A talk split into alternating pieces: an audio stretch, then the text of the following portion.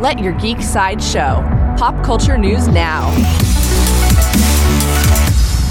Hi, this is Andrew, and here are your pop culture headlines. Coming soon from the CW. WB announced the premiere date of their upcoming series, Stargirl. Stargirl follows high school sophomore Courtney Whitmore as she inspires an unlikely group of young heroes to stop the villains of the past and the story of the Justice Society of America.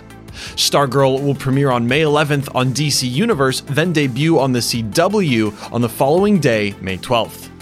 New from Marvel comic book artist Kris Anka officially announced that he will be working on the Into the Spider Verse sequel.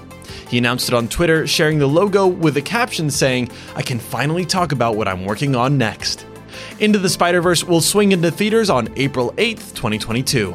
Coming soon from DC, The Batman has added twins to the cast. Charlie and Max Carver will join in currently undisclosed roles.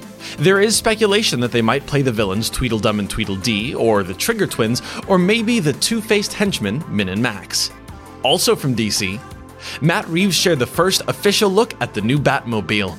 The three new photos also let us see Robert Pattinson's Batman in full costume, which also revealed his cape. The Batman will glide into theaters on June 25th, 2021.